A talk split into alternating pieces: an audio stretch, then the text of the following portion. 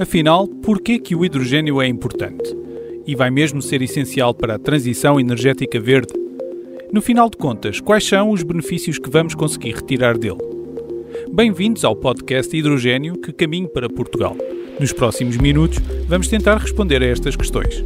Pelo caminho, é provável que se levantem outras tantas.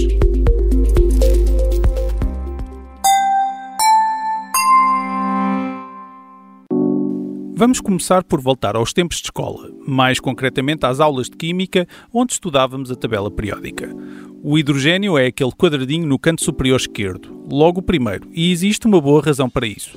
Ele é o elemento químico mais leve e simples do universo e é também o mais abundante. Há hidrogênio em praticamente todo o lado, mas normalmente não está sozinho. Estamos habituados a pensar no hidrogênio associado à água, porque realmente ele é o H em H2O. Mas os átomos de hidrogênio gostam de se unir a muitos outros elementos, e é por isso que temos a água, o metano e tantas outras coisas. Mas para termos gás de hidrogênio, temos de fazer com que dois átomos de hidrogênio se juntem, recorrendo, na maior parte das vezes, a um processo chamado eletrólise da água. Mas há muitas formas de produzir hidrogênio e nem todas estão perfeitamente alinhadas com as metas que a União Europeia traçou no seu plano para atingir a neutralidade carbónica até 2050. Mas se é assim, por que é que ouvimos falar tantas vezes sobre hidrogênio? O hidrogênio é realmente um, um vetor, digamos assim, do ponto de vista da transição energética essencial e extremamente importante. Um, e obviamente vale a pena apenas falarmos do hidrogênio verde, que é aquele que é produzido através de fontes renováveis, um, porque, porque é nesse que eu tenho os ganhos para essa mesma transição e para a descarbonização. Acabamos de ouvir Francisco Ferreira, presidente da Associação Ambientalista Zero e também professor na Faculdade de Ciência e Tecnologia da Universidade Nova de Lisboa. E o facto de ter mencionado o hidrogênio verde não é um acaso. O hidrogênio em si é um gás sem cor, sem cheiro e, por incrível que pareça, já alguém fez o teste e sabemos que também não tem sabor. Mas se estivermos a falar sobre a maneira como é produzido, então nesse caso estamos perante uma paleta de cores variadas. O hidrogênio castanho, cinza e preto têm estas cores porque são produzidos através da queima de combustíveis fósseis e implicam emissões de gases poluentes. Já o hidrogênio rosa recorre à energia nuclear, que apresenta riscos radioativos, é certo. O amarelo recorre à energia solar através de mecanismos complexos de concentração dos seus raios solares para atingir temperaturas extremas. O unicórnio nesta paleta de cores é o hidrogênio branco, que é encontrado já na sua forma gasosa em depósitos subterrâneos, mas é muito raro e dificilmente podemos contar com ele para atingir as metas europeias. Por isso mesmo o verde, que Francisco Ferreira mencionou, acaba por ser o mais conhecido, porque recorre às energias renováveis para ser produzido e é nele que estão depositadas as esperanças para atingir as metas de descarbonização. Esperanças que, segundo a visão da Zero, devem ser ajustadas. Tem que ser devidamente enquadrado um, ehm, e, e, em muitos casos nós temos um, ehm, olhado para o papel do hidrogênio de forma exagerada. Para nós, o fundamental é que nós uh, apostemos na suficiência, já não é apenas a eficiência, mas é a suficiência, ou seja, nós trabalharmos na gestão da procura de energia e pensarmos também de uma forma global sobre onde é que o hidrogênio encaixa nas diferentes prioridades uh, políticas e industriais e setoriais uh, à escala nacional e internacional. Ou seja, o hidrogênio verde apresenta-se como uma ferramenta importante para ajudar a diminuir as emissões globais de CO2, especialmente quando constatamos que mais de 95% do hidrogênio produzido atualmente, à escala global, é hidrogênio cinzento ou preto, que, como já vimos, é produzido com recurso a combustíveis fósseis como o carvão ou o gás natural. Existe realmente espaço para melhorar e expandir a utilização do hidrogênio verde, sem que isso signifique que haja luz verde para considerar esta solução energética como solução para tudo. Mas, volto a dizer, o critério fundamental é que nós tenhamos uh, princípios de eficiência uh, e, e, de uso nacional uh, e não perdamos o contexto. Agora que destapamos um pouco do véu e sabemos que existem vários métodos de produção de hidrogênio, cada um com a sua cor, é chegada a hora de falar sobre como ele pode ser transportado e armazenado. E começamos logo com spoilers, porque a verdade é que existem muitas formas de o deslocar do ponto A para o ponto B e também existem muitas formas de o guardar, cada uma delas com vantagens e desvantagens. A parte mais curiosa desta fase da viagem do hidrogênio é que, ao contrário da fase de produção, em que o aumento da escala tem tudo para ser um fator positivo, na fase seguinte já não é bem assim. Ou seja, é bom que a produção seja em grande, mas é melhor que o transporte e armazenamento sejam pequenos. Para percebermos melhor este paradoxo, lançamos mais uma pergunta. Afinal, como se faz o armazenamento eficaz do hidrogênio? Ora, grandes volumes de hidrogênio devem ser comprimidos a altas pressões ou liquefeitos às chamadas temperaturas criogénicas, o que no caso do hidrogênio é habitualmente uma temperatura abaixo dos 250 graus negativos. Seja comprimido ou liquefeito, o hidrogênio tem depois de ser armazenado em tanques, reservatórios ou até em garrafas de menores dimensões, dependendo da utilização. E no caso de ter sido sujeito às baixíssimas temperaturas criogénicas, é preciso mantê-lo a essas temperaturas. Ou seja, para guardar este recurso energético ainda é preciso utilizar muita energia, o que derrota um pouco o seu propósito. O que é preciso então para resolver este desafio e usar o hidrogênio a nosso favor e no seu pleno potencial? É preciso inovar, ou, no mínimo, reconverter algumas das soluções já existentes.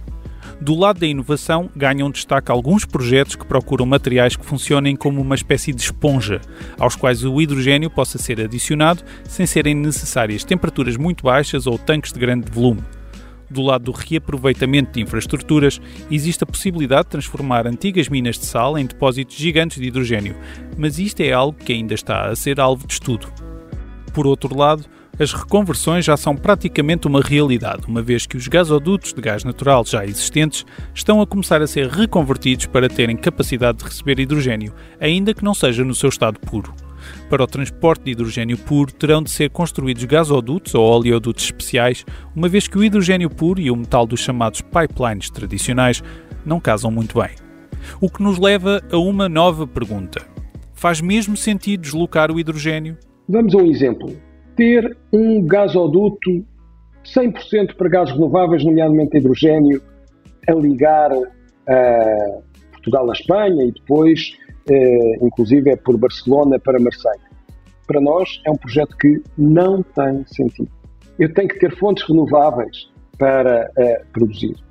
E, e esse hidrogênio deve ser utilizado nos veículos que eu tenho em Portugal, na indústria que eu tenha em Portugal, na nova indústria que eu possa vir a ter, por exemplo, de fabricação de aço ou ou de outros segmentos em que o hidrogênio seja importante. Um, e, e, e, esse deve ser o meu destino prioritário. Não é estar a injetar um bocadinho de hidrogênio que vai até 15%, no limite 20%, na rede de gás natural, perpetuando o uso de gás natural. Isso não faz sentido. É um erro eu estar a, a, a continuar a apoiar os combustíveis fósseis fazendo ou eu estar, em vez de produzir hidrogênio para uh, este uso nacional, eu estar a penalizar com impactos negativos uh, e a dar uma prioridade à exportação de hidrogênio, quando eu quero sim é pôr Portugal a produzir combustíveis para navios, combustíveis para a aviação, combustíveis para uma pequena fração do rodoviário, uh, para a nossa indústria, para uh, materiais onde este hidrogênio seja, seja utilizado. Se bem se lembram, no início deste episódio dissemos que o hidrogênio estava em praticamente todo o lado, ou não fosse ele o elemento mais abundante no universo conhecido. Mas isso não significa que ele possa ser aplicado em todo o lado. No futuro, será que vamos ter telemóveis a hidrogênio? Será que é possível sequer sonhar com uma máquina de café alimentada a hidrogênio? Não tem sentido. Uh, isso era uma má opção do ponto de vista energético, porque se eu tenho a possibilidade de ter eletricidade que é 100% renovável na minha máquina de café, uh, ou no meu computador, ou no meu telemóvel, com baterias que têm também os seus impactos ambientais, uh, sem dúvida, essa é a forma mais eficiente de eu usar a energia renovável. Uh, eu tenho que pensar no hidrogênio quando a eletricidade e o seu armazenamento não são viáveis. E tenho imensos exemplos em que isso acontece. mas não é a máquina de café, nem é um computador ou um telemóvel. Não é só Francisco Ferreira que considera que a aplicação do hidrogênio será mais útil se for em algo que não um objeto de consumo. Se virarmos o nosso olhar para o futuro, com a ajuda do relatório Hydrogen Roadmap Europe, vemos que as estradas e linhas de comboio europeias serão muito diferentes em 2050, o ano do carbono zero. Estima-se que por essa altura estejam a circular 42 milhões de automóveis ligeiros, 1,7 milhões de caminhões, 500 mil autocarros e 5.500 comboios, todos alimentados a hidrogênio. Isto porque o setor dos transportes é um dos principais emissores de CO2 e é preciso repensar a mobilidade. Em Portugal, a Estratégia Nacional de Hidrogênio, aprovada em julho de 2020, estabelece objetivos ambiciosos a este nível. Entre 1 a 5% do hidrogênio verde deve ser aplicado no transporte rodoviário e até 2030 devem estar em funcionamento em território português entre 50 a 100 postos de abastecimento de hidrogênio. Até ao momento, existe uma única estação aberta ao público, em Cascais. Mas atenção que o panorama internacional não é muito diferente. O posto de Cascais é um de apenas mil em todo o mundo. Para além das infraestruturas necessárias, também temos de olhar para a tecnologia dos veículos, porque este é um caso em que não existe uma solução única que se encaixe de forma mágica em todos os casos. Se no caso dos veículos ligeiros a fuel cell, que alimenta motores elétricos, é a solução que parece reunir mais adeptos, dificilmente será uma opção válida para transportes pesados de mercadorias ou navios de carga marítima, onde a conversão dos motores de combustão tem vindo a dar sinais de poder ser um caminho mais lógico, mais rápido e mais eficiente. E quanto aos aviões, talvez seja melhor deixarmos para outro episódio. Então, para além dos transportes, onde é que o hidrogênio vai ser usado? Uh, o hidrogênio vai viabilizar a descarbonização de toda uma série de setores que sem ele uh, tal não conseguiria acontecer. É, é, realmente esta, esta oportunidade que o hidrogênio nos dá uh, para, para muitos dos casos em que eu não tenho uh, tecnologicamente resposta para encontrar uma, uma solução viável para, para a descarbonização. Ou seja, boa parte do potencial do hidrogênio reside na sua aplicação em meio industrial. Eu tenho uma indústria onde atualmente queimo gás natural. Bem, se calhar eu aí ehm, posso substituir esse gás natural por biometano ou por hidrogênio.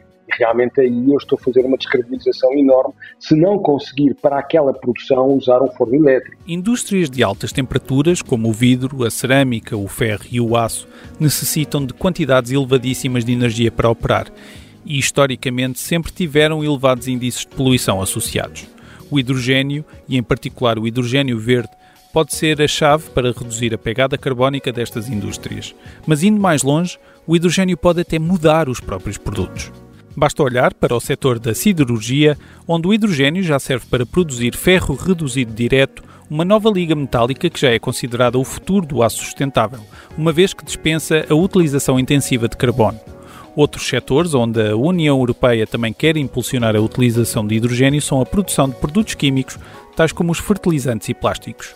Ou seja, olhando para a totalidade da cadeia de valor do hidrogênio, podemos não estar muito longe de um futuro em que o hidrogênio está presente, de forma direta ou indireta, nas nossas fábricas, nas nossas casas, nos nossos veículos e nos produtos que consumimos. É claro que, como em qualquer indústria que está a dar os primeiros passos, existem ainda muitos desafios para o hidrogênio, apesar das excelentes perspectivas. Uh, portanto, para cada um destes casos, seja na indústria, seja em nossas casas, nós temos é que ter as prioridades certas. Infelizmente, o governo não as tem tido em, em, em, em alguns destes segmentos. Uh, e isto tem sido o nosso apelo. Temos, temos visto que o discurso tem vindo a mudar, mas entre a teoria e a prática uh, estamos longe de, de, de de ter aqui um consenso uh, verdadeiro sobre uh, o papel do hidrogênio que nós achamos essencial e, e aquilo que, que, eh, que, se quer desde já que seja o, o papel deste, deste gás. Obrigado por ter estado connosco neste episódio do podcast Hidrogênio Que Caminho para Portugal onde olhamos para a viagem do hidrogênio nas suas várias etapas com a companhia e perspectiva de Francisco Ferreira da Associação Ambientalista Zero. Continua a acompanhar este projeto do Estúdio P do Jornal Público, que tem como parceiros as empresas Galp, iVeritas, PRF e Smart Energy, que conta com a Deloitte como parceiro de conhecimento e que tem o apoio institucional da AP2H2 e da APREM. O meu nome é André Souza e até ao próximo episódio.